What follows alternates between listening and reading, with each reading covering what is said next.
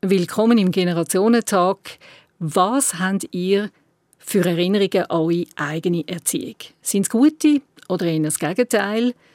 Mit meinen Gästen unterhalte ich mich darüber, wie sich die Erziehung über die Generationen verändert hat und wo ich Ellen Ringier, Juristin und Herausgeberin vom Elternmagazin Fritz und Franzi, gefragt habe, was sie denn meinem jungen Gast, dem Comedian und Werber Cenk Korkmaz, punkto Erziehung möchte mitgeben, hat es doch eine Überraschung gegeben. Wenn ich ihm so zulasse, muss ich sagen, dann habe ich eigentlich das Gefühl, er sollte mich beraten. Also ich lehre unendlich viel von der, von der Freiheit im Denken, wo die jüngeren Leute haben. Und der Cenk hat so einen gesunden Menschenverstand.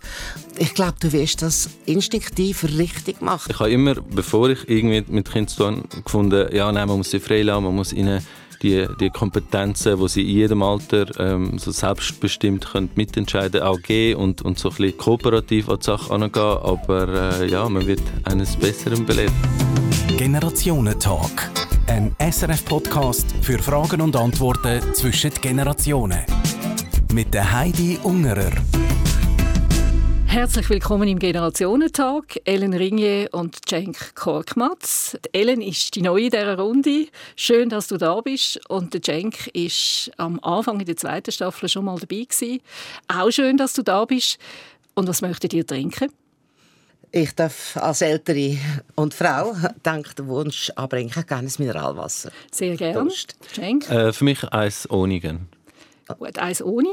Und bis ich zurück bin, könnt ihr euch doch kurz vorstellen. Alien Ladies First, natürlich. Ja, also ich bin da in diesem Generationentag ohne Zweifel die viel älter. Ich werde nämlich bald 70. Bin 45 Jahre verheiratet und habe zwei Töchter und zwei Enkelkinder. Daneben bin ich von Haus aus promovierte Juristin, habe mich aber schon seit vielen Jahren auf die Arbeit mit Non-Profit-Organisationen verleiht und auch beschränkt. Ja, mein Name ist Cenk, äh, ich bin Comedian und bin jetzt schon zum dritten Mal im Generationentag. Die ersten paar Mal habe ich noch gesagt, dass ich angehender Kabarettist bin und mittlerweile ist das immer noch so. Hat sich nichts, da in der Zwischenzeit.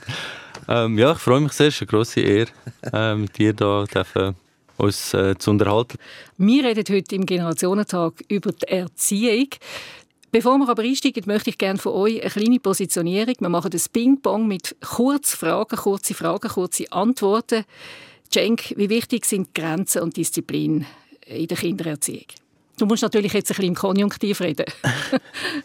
genau. Ähm, ich würde sagen, es wäre sehr, äh, ja, nein, es ist, also sicher ist äh, Disziplin wichtig und ich glaube, es funktioniert gar nicht ohne Grenzen.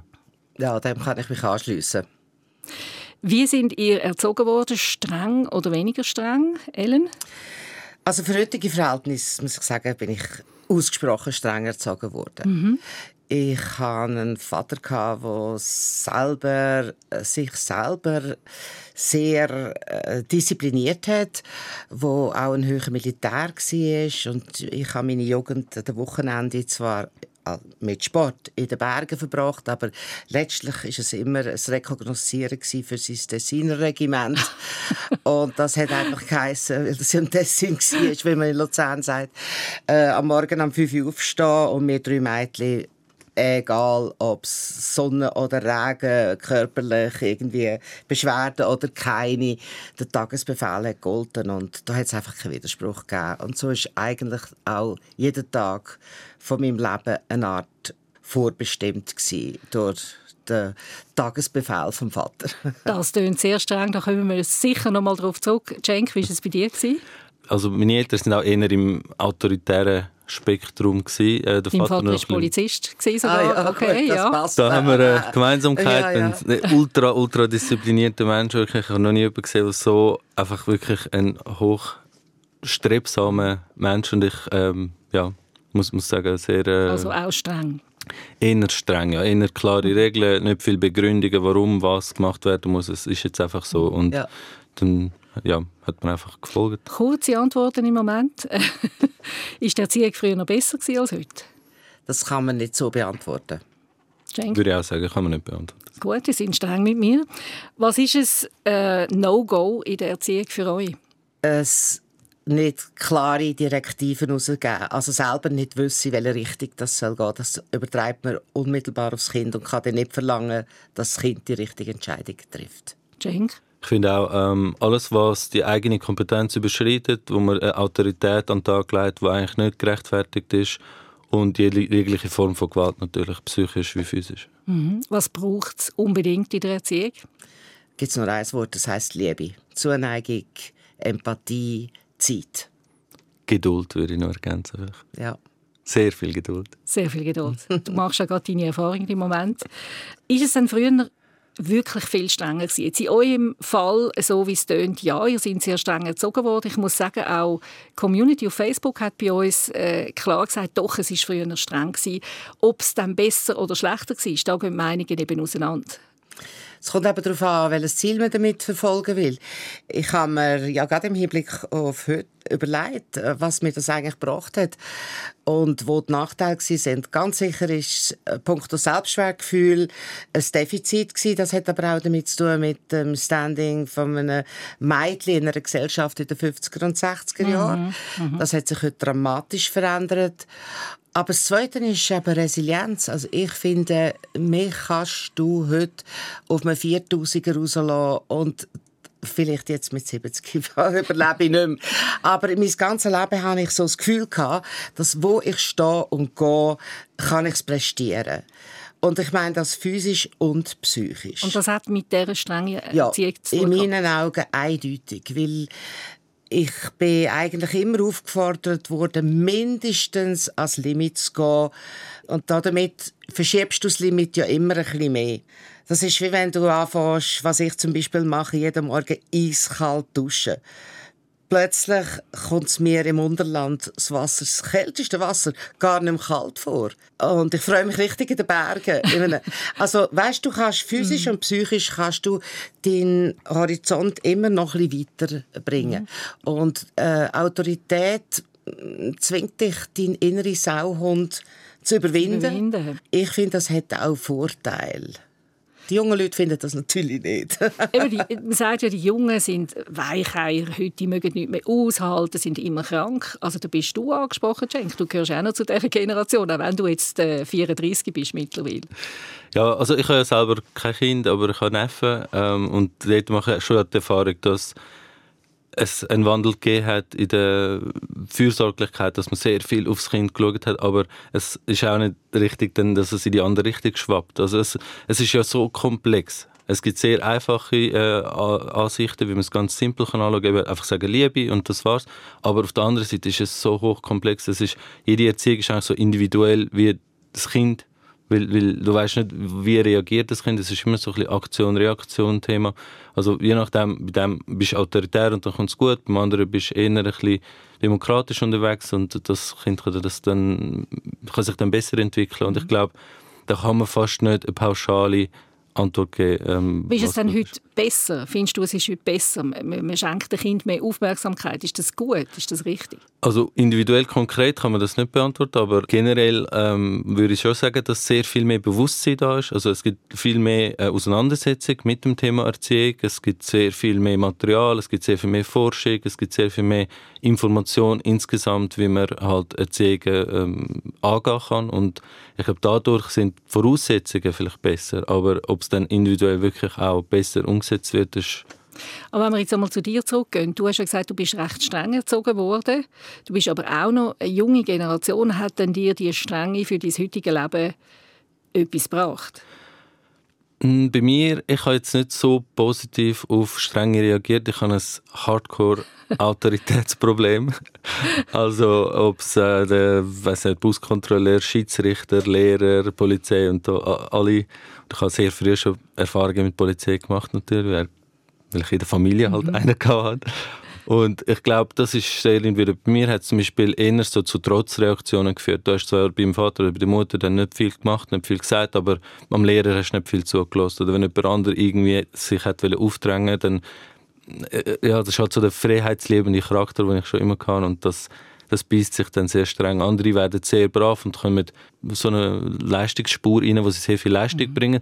Aber wenn es halt sehr autoritär ist, dann verliert das Kind halt die eigene Motivation. Also die, alle intrinsischen Sachen genau. sind dann abgeschaltet und das ist nur extrinsische Motivation. Und ja. Aber dann bringt ja eigentlich der Drill und die Strenge gar nicht das Resultat, das man wette. Also du hast mir auch gesagt, du hütest deine, äh, deine also Kinder im Umfeld von deiner Freundin jetzt recht viel. Die sind, glaube ich, 10 und... Äh, 7 und 10. 7 und also, 10, also sehr jung. Neffen von meiner mhm. Freundin, ihre Schwester mhm. hat zwei Kinder, sie ist alleinerziehend, ist ja. Krankenschwester, muss viel arbeiten und wir ja. schauen auf die. Und da kommst du auch so ein bisschen mit der Strenge an Grenzen, oder? Auf jeden Fall. Ich habe immer, bevor ich irgendwie mit Kindern zu tun gefunden, ja, nein, man muss sie freilassen, man muss ihnen die, die Kompetenzen, die sie in jedem Alter ähm, so selbstbestimmt können, mitentscheiden auch geben und, und so ein bisschen kooperativ an die Sache angehen, aber äh, ja, man wird eines Besseren belehrt. Also, bei denen ist es auch speziell, weil die sind wirklich in einem Familienumfeld aufgewachsen, wo alle sehr auf sie fokussiert sind, sind sehr wohl behütet und Großeltern und Eltern und mir, alle sind so uh, mega viel Aufmerksamkeit gegeben und sie sind ein bisschen süchtig geworden danach. Also mhm. die Dopaminsucht hat sehr früh eingesetzt und sie haben nicht viel müssen schaffen für irgendetwas. Mhm. Und ich glaube, die Wertschätzung fehlt dann schon ein bisschen, wenn man sehr viel einfach in Schoss bekommt. Einfach. Ellen, siehst du das auch so? Ja, absolut. Es ist natürlich so, dass jedes Kind absolut einzigartig ist. Und selbst in einer Familie, wenn du drei, vier, fünf Kinder anschaust, ist jedes ganz, ganz anders. Die Aufgabe eigentlich von den Eltern wäre, zu individualisieren. Das heißt, auf jedes Kind einzeln einzugehen und trotzdem muss es gerecht für alle sein. Und das ist eine Herkulesaufgabe. Ich glaube, dass man mit Autorität bei vielen Kindern vieles kann wettmachen kann, wo sie charakterliche Defizite haben. Also, dass sie zum Beispiel extrem unpünktlich sind, Sachen so. Das äh, ist klar, dass das Leben einem das nachher auch lehrt, aber man hat doch einen besseren Start ins Leben, wenn man sein Zeitmanagement einigermaßen im Griff hat. Also das wäre jetzt so ein Punkt, zum Beispiel, wo ich selbst bei einem höchst sensiblen, hochsensiblen Kind daran arbeiten würde. Und bei anderen Kindern kann man sie eigentlich mehr oder weniger frei lassen. Das muss man auch erkennen dass man sie frei laufen kann, dass sie einen guten Wertekodex als Grundlage haben, etc. etc. Und das ist, also mein Fazit heute wäre eigentlich die Schwierigkeit innerhalb von einer Familie, gerade mit mehreren Kindern vor- und nachzugeben und gleichzeitig aber schauen, dass es eine gewisse generelle Gerechtigkeit gibt, weil du kannst ja nicht einem Kind sagen, nein, du musst keine Hausaufgaben machen, du bist so gut in der Schule und das andere Kind drei Stunden hinter ein Buch zwingen. Also musst du irgendeine Möglichkeit äh, kreieren, dass das Kind, wo mit den Hausaufgaben so schnell ist, auch noch am Tisch sitzen bleibt und nicht schon vor dem Fernseher sitzen darf. Also ich meine, da gibt es einfach hunderte von Alltagsbeispielen und ich glaube, das umzubrechen in die Alltagssituation, in die Hunderte von kleinen Fragen, wo man instinktiv und sofort als Mutter oder Vater mhm. muss beantworten. Das ist die Schwierigkeit. Und da wollte ich noch sagen, ich weiß nicht, wie es ist bei dir, aber ich hatte eine Mutter, eine Ausländerin, also ich kann es sagen, eine Engländerin, die ein totaler Freigeist war und wo eine wahnsinnig liebevolle Mutter war und wo immer gesagt hat, speak up if you have something to say. Red, wenn du etwas zu sagen hast. Das ist für ein Mädchen aus den 50er Jahren enorm wichtig gewesen. Sie hat selber spanische, französische und englische französische Literatur studiert und abgeschlossen. Und ich, also ohne sie wäre ich ein ganz anderer Mensch geworden. Und darum denkt es mich, äh, es greift jetzt ein bisschen kurz die Autorität vom, natürlich vom Herr im Hause, das ist der Vater gewesen, mhm. äh, nur die zu benennen, weil auf der anderen Seite ein korrigierendes Element war. Und mich wundert, Cem, ob das bei dir auch so Cenk. war. Nur, dass man so korrigiert. Entschuldigung, Entschuldigung. Kein Problem. Kein Problem. Ja, also ich muss, das, das stimmt. Also beim Vater ist es also nur schon von der Rollenverteilung wirklich sehr klassisch gewesen. Ähm, also meine Mutter hat auch ganz früh schon immer geschafft und hat geschaut, dass sie äh, Nachtschichten macht, dass sie am Tag bei uns ist und ja. so einfach finanziell. Und sie hat schon ausgeglichen. Also sie hat wirklich alles mitgemacht. Sie ist sehr unendurch bei uns Kind und hat alles müssen ähm, ja, also äh, vielleicht nicht korrigierend bewusst, um irgendwie die Autorität weniger. Es hat auch ähm, ihre Sachen gehabt, wo es geheißen hat, jetzt essen endlich äh, fertig und so Sachen. Aber sie hat schon sehr viel mehr mit eben spielerisch und mit uns zusammen so freundschaftlich mhm. äh, Sachen organisiert. Es ist aber das Problem, glaube ich, auch, dass Kinder die ganze Zeit irgendetwas Und wenn die Person, die dort ist, die ganze Zeit muss sagen, nein, nein, das darfst du nicht, nein, jetzt hör auf, nein, lang nicht in die Steckdose, nein, jetzt mach das nicht, dann hast du den Vater, der heimkommt und zwei Schöckeli dabei hat und er ist dann der Held ja. und ist aber nie da. Und wenn er heimkommt und etwas mitbringt, ist er immer nur positiv und dann zwei Stunden nach gehst du schlafen und die Mutter ist dann so die Böse für die Kinder. Und dann entsteht so eine komische Antipathie gegenüber der Mutter, weil sie immer die ist, die halt so ein bisschen Prohibition ja, ja, das passiert also gern, dass, dass man als Mutter dann in die Rolle kommt von der Strengen, weil ja der aber, Vater in den traditionellen Verhältnissen oft nicht da ist. Aber mhm. da, das, geht, das sind eben zwei Ebenen. Äh, das eine ist psychologische Grundhaltung, wo eine Mutter eben mit ihrer Nähe zu dem Kind und der bessere Möglichkeiten, individuell auf die Kinder einzuwirken, sehr viel kann machen. Und das andere ist einfach eine gesellschaftliche Grundhaltung. Äh, ein zehnjähriges Kind ist um 10 im Bett und ein zwölfjähriges um 12 oder was weiß ich, mhm. äh, wo der Vater den eher durchsetzt. Äh, und äh, ich glaube, Familien scheitern, wenn das Zusammenspiel von diesen beiden Kräften, die ja durchaus umgekehrt sein können. Also in meiner Familie habe ich, glaube ich, eher so ein bisschen die Vaterrollen übernommen und mein Mann hat sich äh, gern seinen beiden Töchtern gegenüber als der, äh, er ist auch sehr lieb, als, als liebender Vater, wo ja halt auch nicht viel da war. Und wie du sagst, vorhin, äh, er ist äh, dann auch mit äh, zwei Schöckeli aus dem Ausland heimgekommen, oder bildlich gesprochen. Aber das Zusammenspiel von Eltern, und darum, ich rede gerne nicht so sehr von nur Mutter- und Vaterrolle, sondern das Zusammenspiel. Es kann durchaus eben auch umgekehrt sein als die normale Erwartungshaltung. Und Kinder sind ja sehr genial in dem, wenn ein älterer Teil anders erzieht als, als der andere Elternteil. Also man, man kennt ja, dass die Mutter etwas verbietet und wenn der Vater heimkommt, gehst du zum Papa und sagst, ja, darf ich das? Und dann findet ja, wieso nicht? Und dann plötzlich äh, kracht Also ich, ich sage immer, wenn ich Kind habe, müssen wir als Eltern wie, wie der Bundesrat agieren. Ja, Hinter genau. verschlossenen Türen kannst du diskutieren und, und streiten, wie du willst, aber wenn eine Entscheidung getroffen ist, gehst du raus und repräsentierst die halt... Äh, Siehst du, ist, aber der Bundesrat kann es schon nicht immer. Äh, sagen, genau. das ist, ich glaube, jetzt hast du wirklich einen der allerwichtigsten Erziehungspunkte angesprochen. Und das ist unendlich schwierig, weil gerade in dieser individualisierten Welt, also das nehme ich jetzt als Kurzform für eine Erziehung, wo man will auf jedes einzelne Kind äh, individuell so einwirken, dass es zu einer Persönlichkeit, eine eigenständige Persönlichkeit heranreift. Gerade in dieser Welt will natürlich eine Mutter in der heutigen Zeit auch zeigen, ich bin auch eine Persönlichkeit und ich habe auch einen Wert, Maßstab und äh, ich will den auch durchsetzen. Und der Vater sowieso, der, hat, der glaubt ja, weil er der, in aller Regel ja der Haushaltsvorstand ist, das Geld heimbringt, wer zahlt, befiehlt, oder? Also das ist eine ausgesprochen anspruchsvolle Aufgabe und ich glaube, das unterschätzen ganz viele Ehepaare. Vor allem junge Eltern von Kindern denken, äh, da, das wird schon gut gehen, wir haben beide das Kind einfach gern. Und dann kommen eben die Charaktere der Eltern zum Vorschein. Und das lässt sich einfach nicht vermeiden, dass es da Disruptionen gibt. Aber man muss auch sagen, es tut einem Kind auch nicht schlecht, Auseinandersetzungen zwischen Eltern mitzuerleben, solange sie in einer gewissen ja, wie soll ich sagen, in einem, in einem gewissen Maß geführt werden, dass man nicht muss sagen, da ist offener Streit, wo dann auch womöglich handgreiflich ausartet. Wenn das nicht der Fall ist, ist das Kind gar nicht so schlecht mitzuerleben, wie unterschiedlich Eltern eben reagieren und wie sie zu einer Harmonie finden. Und Kinder, die das nicht haben, und das weiß man, wo einfach in einer Pseudo-Harmonie aufgewachsen sind, wo Eltern zum Beispiel nie gestritten haben vor dem Kind, die sind nachher nicht fähig, sich auseinanderzusetzen mit ihren Partnern. Mhm. Also ist auch eine Art Lebensschule. So. Genau.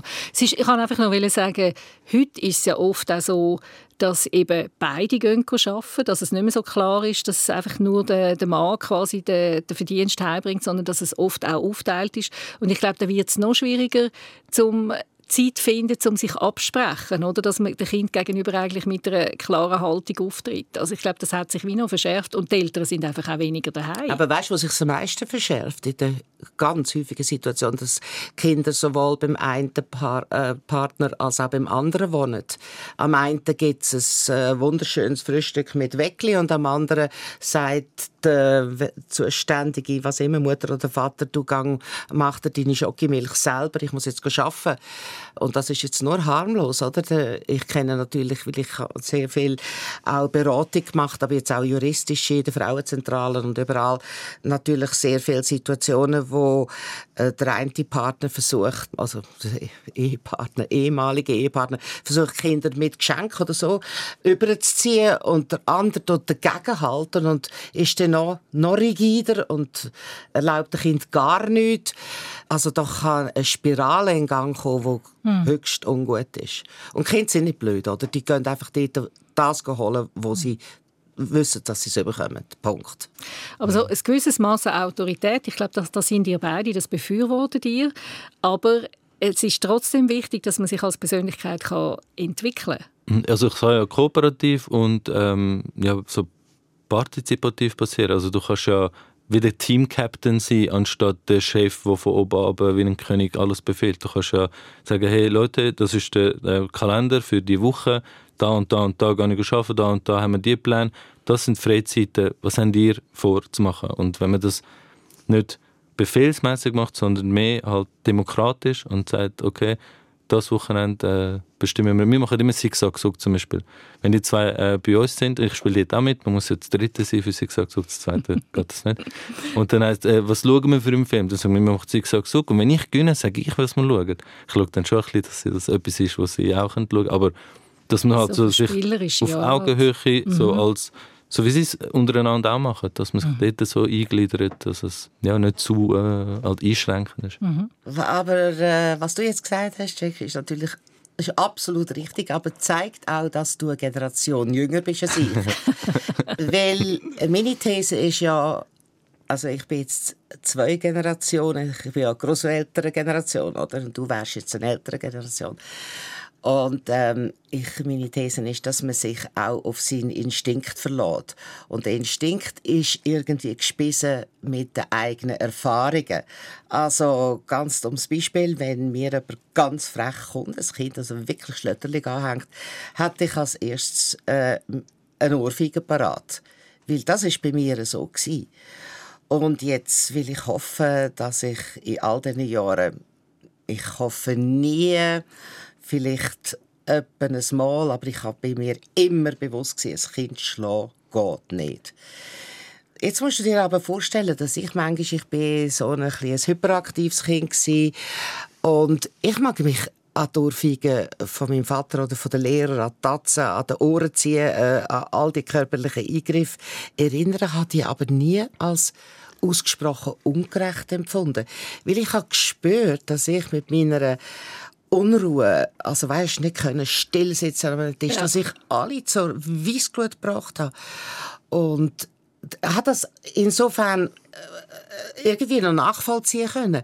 Aber wenn ich das jetzt heute würde anwenden, das heißt, muss ich, ich muss jedes Mal auch mit den Enkel, gut mittlerweile habe ich es natürlich auch verinnerlicht, aber während der Erziehungsjahre habe ich jeder, jederzeit müssen einen kleinen Abstand einlegen zwischen dem, was ich jetzt instinktiv gemacht hätte, und dem, was ich weiß, weil ich es einfach ähm, auch durch Erziehungsratgeber, aber auch durch den gesunden Menschenverstand mir einfach beigebracht habe, dass es nicht geht.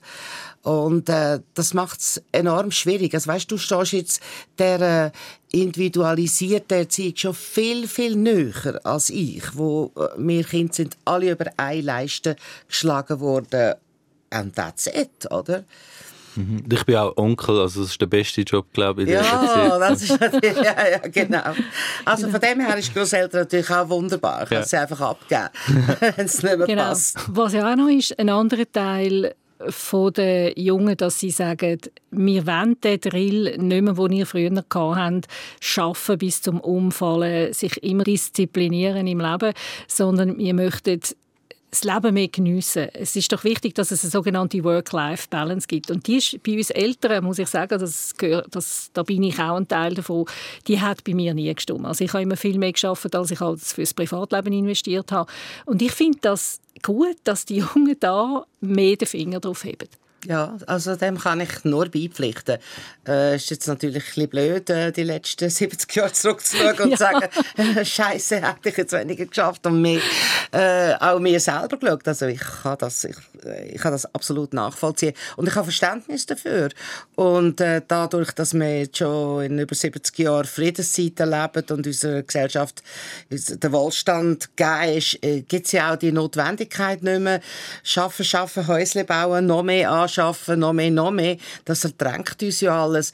Aber äh, meine Generation ist natürlich die Nachkriegsgeneration. Und das hat einfach, meine, da muss man schon sehen, die Umstände, in denen man lebt, das Land, in dem man lebt, das Gesellschaftssystem, in dem man lebt, etc., bestimmen natürlich äh, viel von dem, wie du dein Leben einteilst und wie viel Anteil deiner Familie und wie viel im Beruf und wahrscheinlich fast mhm. nichts dir selber gönnst. Also wenn ich jetzt Singapur oder so anschaue, oder viele asiatische Staaten, ich nehme an in China, wird das immer noch auch so sein, dass dort dann ist, äh, alles auf Leistung gepolt. Aber das ist halt das Gesellschaftssystem und wir haben das riesige Glück in der Schweiz, dass man wirklich wählen kann. Und ich habe absolut mhm. Verständnis dafür, dass die Jungen sagen, wieso muss es 40-Stunden-Woche sein, es könnte auch ein zwei Drittel äh, Pensum sein. Ich glaube, würde ich, könnte ich nochmal anfangen, würde ich auch so wählen. Ich verstehe das, absolut. Das ist, glaube ich, auch eines der grössten Herausforderungen und das grösste Problem eigentlich, weil die Entwicklung, der kann man fast nicht Rechnung tragen. Also wir haben wirklich von eben vielleicht äh, deine Generation oder die Eltern von dir sogar noch von, von, vom Überlebensmodus, wo du hast müssen überleben, zum, wenn, wenn du nicht geschafft hast, also soziale äh, Hilfswerk und so, all das nicht, nicht so äh, vorhanden war, bist ins einfach nur noch Leben gestalten Modus gekommen. Also meine Generation zum Beispiel, so alle Millennials so ein bisschen, die sind nicht mehr im Überlebensmodus, die sind nur noch, okay, wie kann ich meine Work-Life-Balance anbringen, aber wir verstehen immer noch, dass die Arbeit etwas ist, wo halt die Seite von der Balance ist und das, was nicht Arbeit ist, Freizeit, ist dann die andere Balance. Also du machst dort etwas zwischen negativ und positiv in der Balance zu finden. Und jetzt, die ganz Jungen haben No Work als ihres, ihres Hauptziel. Wieso soll ich überhaupt schaffen, wenn ich auch kann go reisen und darüber bloggen und einen vierstelligen Betrag jeden Monat im, im Konto landet, weil ich ein paar Fanta-Flaschen in, in, äh, ins Ding habe. Findest du das eine gute Entwicklung? Also es gibt halt verschiedene Ansätze. Das eine ist, dass man dass es uns fast zu gut geht da. Also, dass wenn du im Kino bist und du hast 1,5 Milliarden Leute, die mit dir konkurrieren für alles, dann kannst du nicht einfach nur Piano spielen, dann musst du Konzertpianist werden und der Best werden. Und die Drills und die, die, die fast schon klischeehafte eben, äh, Indoktrinierung von, eben im asiatischen Raum, wo, wo die Leute wirklich unglaublich am Büffeln sind und sehr, sehr streng erzogen werden Dort äh, sieht man auch sehr viele Hochleistungen, die daraus entstehen. Die, die Leute, also die Kinder, die mit 14 mega die Sonaten aber äh, denken, die, die gibt es nur, weil sie so gedrillt worden sind das Individuum verliert halt gewisse Sachen. Auf der anderen Seite ist die Leistung höher. Das ist so ein bisschen das Ding. Es gibt viele rebellische Kinder, die dann, sobald sie im Erwachsenenalter sind, komplett das Gegenteil kippen und dann sagen, jetzt endlich bin ich frei, endlich mache ich alles. Das ist bei uns auch so. Süßigkeiten, wenn sie verboten sind als Kind und im Erwachsenenalter frisst du halt im Studium nur noch irgendwelche Süßigkeiten rein. Und auf der anderen Seite gibt es halt auch den, den technologischen Wandel für die Berufswelt zum Beispiel. Also wenn ich jetzt meinem Kind irgendwie eine Ausbildung äh, ermögliche, wo er dann ganz normal ähm, vielleicht Sek B-Abschluss und dann irgendwo im Verkauf landet und dann schaust, in zehn Jahren gibt es vielleicht gar keinen Verkäufer mehr. Also es gibt vielleicht niemanden, der an der Kasse schafft. Das ist alles Self-Checking. Es gibt keinen Schaltermitarbeiter mehr. Es gibt kein dies, es gibt keine. Es ganze Berufsgruppen fallen weg. Das heißt, du kannst gar nicht heute am Kind sagen, welchen Weg es gehen soll, um in der Zukunft dann glücklich und erfolgreich zu sein.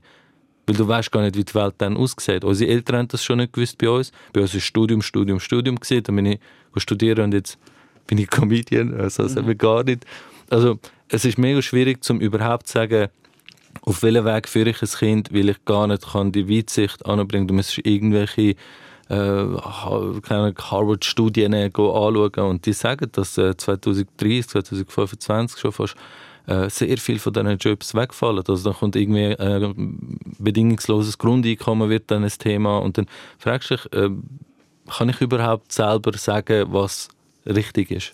Das ist so. Ich weiß, Ellen hat mir im Vorgespräch gesagt, ich leide darunter, dass man in der Erziehung möchte definitive Antworten haben und die gibt es eigentlich nicht. Es, es, ist wirklich so abhängig von der jeweiligen Situation, von den Umständen. Die Gesellschaft ist im Wandel. Ich glaube, das ist wirklich ein schwieriger Punkt für dich, oder? Also nicht nur für dich, es ist Nein, allgemeingültig. Das objektive Feststellung Absolut, ja. ist, ich, ich meine, man muss einfach so ein bisschen wieder in Erinnerung rufen, wie großartig der Wandel ist, wo du jetzt gerade besprochen hast, also so wie du es jetzt darstellst und so wie es zu meiner Zeit war, dass ein Vater können sagen, du ergreifst diesen Beruf bis zu heute, wo man einfach sagt, wo sind Skills, wo sind Talente vom Kind, ermöglichen wir ihm doch das auszuleben. Äh, und wenn es Konzertpianist ist, das wäre ihm zu meiner Zeit, hat man gesagt, du wirst es nie schaffen, mhm. Geld damit zu verdienen. Und es ist um mhm. das gegangen. Aber eben wieder, es ist mir aus, äh, fünf Jahre nach dem Kriegsende gestanden. Die Schweiz ist jetzt nicht gerade das Land gewesen, das am meisten Wiederaufbau hat müssen treiben. Gott sei Dank. Aber in der ganzen europäischen Gesellschaft ist es einfach darum gegangen, wieder zu überleben. Und dann hat man einfach so utilitaristisch denkt. Man hat immer zielorientiert, was bringt mir am meisten, damit ich eine Familie ernähren kann. Und das, äh, weißt das Denken von heute fließt jetzt einfach wieder zurück auf die Kinder, wo man sagt, ah, das ist toll, sie ist gute Handballerin, soll sie doch national Handball spielen und alles andere ist nicht wichtig. Das ist natürlich fantastisch für die begabten Kinder. Für die Begabten, äh, Für genau. die Begabten. Und das andere ist, wie du richtig sagst, viele Jobs wird es nicht geben. Aber ich habe ja, also meine Anführungszeichen Schwiegersöhne und so sind ja ein bisschen, also zwei, drei Jahre jünger als du. Und viele haben schon, oder einer hat schon mehr als zwei Lehren hinter sich und das sind alles Skills, die er selbst wenn er jetzt, äh, ich weiß nicht, äh, Chirurg würde, könnte er die brauchen. Egal was. Ich glaube, heute ist nicht mehr definiert, genau was du sollst lernen. Heute kann man nur noch sagen, lehr so viel wie möglich. Das macht deinen Horizont breiter und gibt dir nachher die Möglichkeiten, viel mehr von der Berufssituationen gut zu meistern. Also von einem Gärtner zu einem IT-Spezialist zu werden, mhm. etc. Mhm. Das Beispiel zu nehmen. Wir müssen langsam schon ein bisschen zum Schluss kommen. Sagen wir noch, was nehmt ihr für Wert aus eurer Erziehung mit? Oder was habt ihr mitgenommen in euer heutiges Leben? Ähm, das eine ist die Grundeinstellung von meinen Eltern und Großeltern von der ganzen Familie zum Umfeld, zu der Gesellschaft, ein Teil von der Gesellschaft sein. Mein Großvater hat auf Englisch immer gesagt, all life is about is to give other people a chance. Also für ihn war das Schönste und das hat er als Banker können, so viel Geld zu verdienen, dass er anderen einen Einstieg in ein Berufsleben oder was auch immer, irgendetwas ermöglicht hat, um sie weiterzubringen im Leben. Das habe ich mit aller Kraft probiert, auch zu leben. Und das andere ist, meine Schweizer Großmami, die immer gesagt hat, man soll nicht ein den Gleichen tun, sondern ein Gleiches tun. Also immer schauen, was gönne ich mir eigentlich? Kann ich das für andere auch machen? Und das Dritte war in der Schule. Ich war einem städtischen Töchtergymnasium und im Latin haben wir das Wort gelernt, neminem ledere. Und ich mag mich ganz genau erinnern, ich war etwa 15 und ich gesagt habe, wow, wenn es mir gelingen würde, durchs Leben zu gehen, neminem ledere, ohne jemandem zu schaden, Klammern auf, man schadet ja immer anderen, ohne dass man es will. Ja. Also ohne bewusst schaden, denn das wäre mein Ziel. Und ich will nicht sagen, dass es mir immer gelungen ist, aber das ist einfach das, ist das dritte Ziel, das ich auch immer vor Augen hatte. Sehr ein anspruchsvolles Ziel, ja. Aber, ja, aber weißt, du siehst jetzt einfach, das ist humanistische Grundausbildung mhm. ist natürlich in meinen Augen so viel wert wie jede religiöse Bildung ohne dass sie mit religiösem Eifer begleitet wird. Cenk, was sind deine Werte, die du aus der Erziehung mitnimmst und auch jetzt in deinem Leben willst integrieren Auch mit einer Familie vielleicht in Zukunft? Ja, ähm, also ich denke, was, was, sehr, sehr viele Sachen beeinflusst, ist die Erwartungshaltung an das Leben und an, an, an alles um dich herum. Ähm, und Genügsamkeit ist zum Beispiel etwas, wo ich, wo ich sehr, sehr ja, froh bin, dass ich nicht viel brauche, um glücklich zu sein. Also du die, die Maslow-Pyramide, äh, das funktioniert nicht. Also du, du hast so viel dann immer oben drauf und oben drauf und dann hast du mega Angst, irgendetwas zu verlieren und den Status zu verlieren und runterzugehen. Eigentlich ähm, ist die wahre Freiheit liegt am Boden von dieser Pyramide. Also wenn, wenn du äh, Essen, Trinken, ein Dach über dem Kopf, soziales Umfeld, das lange eigentlich.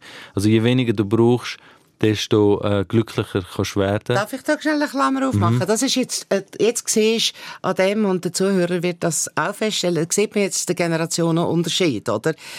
Äh, wir haben, bei uns ist alles darum gegangen, wieder können reisen, können ein schönes Auto haben können und die Freiheit, äh, von der jetzigen Generation, wo du hast, Cenk, und die beneide ich dich. Und, äh, und unsere Generation ist immer noch gefangen in dem Mehr. Und da siehst du jetzt, äh, wie eben eine gesellschaftliche mhm. Entwicklung tatsächlich mhm. funktioniert. Aber Entschuldigung, ich wollte dich nicht unterbrechen. Ich nur, es ist für mich so ein typisches Beispiel gewesen, wie sich eben Zielsetzung laufend in der Geschichte verändert, oder? Auf jeden Fall. Also Gegebenheiten angepasst ist. Ich verstehe das ja auch, dass es eben zu einer Zeit, äh, wo es das gebraucht hat, wo es eben ums Überleben gegangen ist, dass es sehr wichtig ist. Aber jetzt mittlerweile, ja. keine Ahnung, du schaust einen Novartis Geschäftsbericht an und sagst, wie viele Milliarden brauchen ihr eigentlich, ja. um mal können sagen, hey, wir haben einen mega guten Status erreicht, lasst uns doch, weil wenn du das nächste Jahr gleich viel Umsatz machst wie das Jahr, ist es ein scheiß Jahr gewesen. Also das ist so ja. die, die dauernde Wachstum und größer und Wachstum das ist halt erschöpflich und ich glaube, es erschöpft dich auch, wenn du dauernd irgendwo musst ein Leiterli klettern und dann nochmal eins, nochmal eins, nochmal eins und dann kommst du nie an und irgendwann bist du an einem Punkt, wo du musst zurückschauen und sagen, hey, was habe ich eigentlich gemacht die ganze Zeit? es drängt sich fast auf jetzt in diesem Talk, Ellen, was würdest du am Cenk mitgeben, einfach für den Fall, dass er dann einmal seine eigenen Kinder hat und erziehen muss. Jetzt macht er es noch mit, was sind es, Neffen oder? Neffen, ja, ja das sind meine Neffen. Okay. Du weißt, ich weiß ja nicht, äh, was auf ihn alles zukommt und als äh, Herausforderungen. Und wenn ich ihm so zulasse, muss ich sagen, dann habe ich eigentlich das Gefühl, er sollte mich beraten. Also ich lehre unendlich viel von der, von der Freiheit im Denken, wo die jüngeren Leute haben. Und der Cenk hat so einen gesunden Menschenverstand. Und auch, ich habe das Gefühl, wenn das auch jetzt nur sozusagen eine Übungsanlage ist mit diesen zwei Neffen, ich glaube, du wirst das instinktiv richtig machen, weil dein Instinkt ist eben nicht besetzt durch Gewalt oder Autorität oder alle die Schlag, die Elemente, wo einem, wo ein Kind und auch ein Erwachsener übrigens erschlönt, sondern von einer Offenheit. Dein Hintergrund ist Offenheit, dein Hintergrund ist Überleitheit, dein Hintergrund ist ein gesunder Menschenverstand, weil du auch weißt, dass es letztlich um eine gesellschaftliche Kompatibilität geht. Also dort ist sicher irgendwie eine Grenze. Ich glaube, dir muss man nichts sagen, dir muss man kein Lehrbuch in die Hand geben. Du wirst das perfekt machen. Wow, was für ein Kompliment. Das ist wirklich, das danke. Das ist meine das wirkliche Überzeugung. Ich muss da noch dazwischen schieben, wir haben schon in anderen Episoden, wo es um Beziehungen gegangen ist, am Schluss gesagt, der Cenk wäre eigentlich der perfekte Familie, Eheberater, weil er sich schon so viel ja. Gedanken macht. Jetzt sehen wir es bei den Familien auch wieder. Von was hast du am meisten Respekt, du selber? Ähm, in der Erziehung? Ich sehe, ähm, dass die freiheitliche Erziehung auch an seine Grenzen kommt, an dem Punkt, wo vor allem das Kind merkt, dass dir die Mittel fehlen, um gewisse Sachen durchzusetzen. Vor allem der Zehnjährige, der hat es jetzt langsam durchschaut, da kannst du nicht mehr bluffen. Es gibt nichts, was du kannst machen kannst. Mhm. Also der geht auf den Spielplatz und der muss jetzt langsam heimkommen und er kommt nicht und dann fahre ich dorthin und dann sage ich, hey, komm, nein, komm nicht.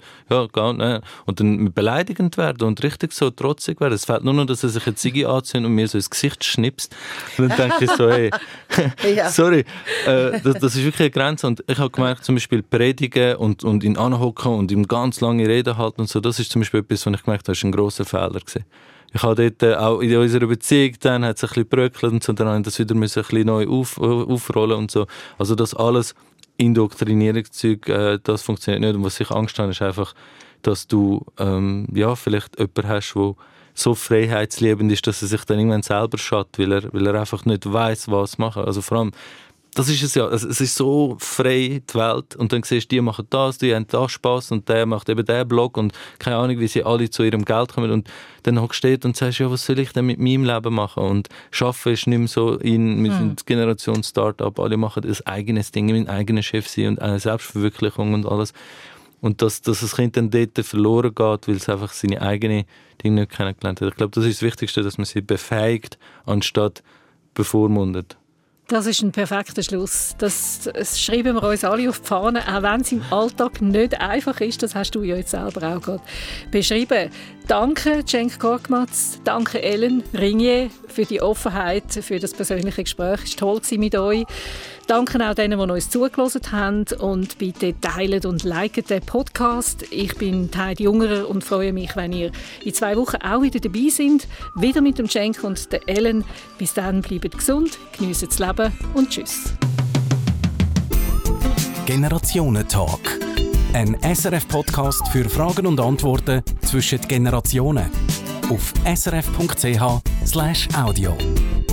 Host Heidi Ungerer, Produzentin Sabine Meyer, Layout Sascha Rossier, Online Andrew Jones, Projektverantwortung Susanne Witzig.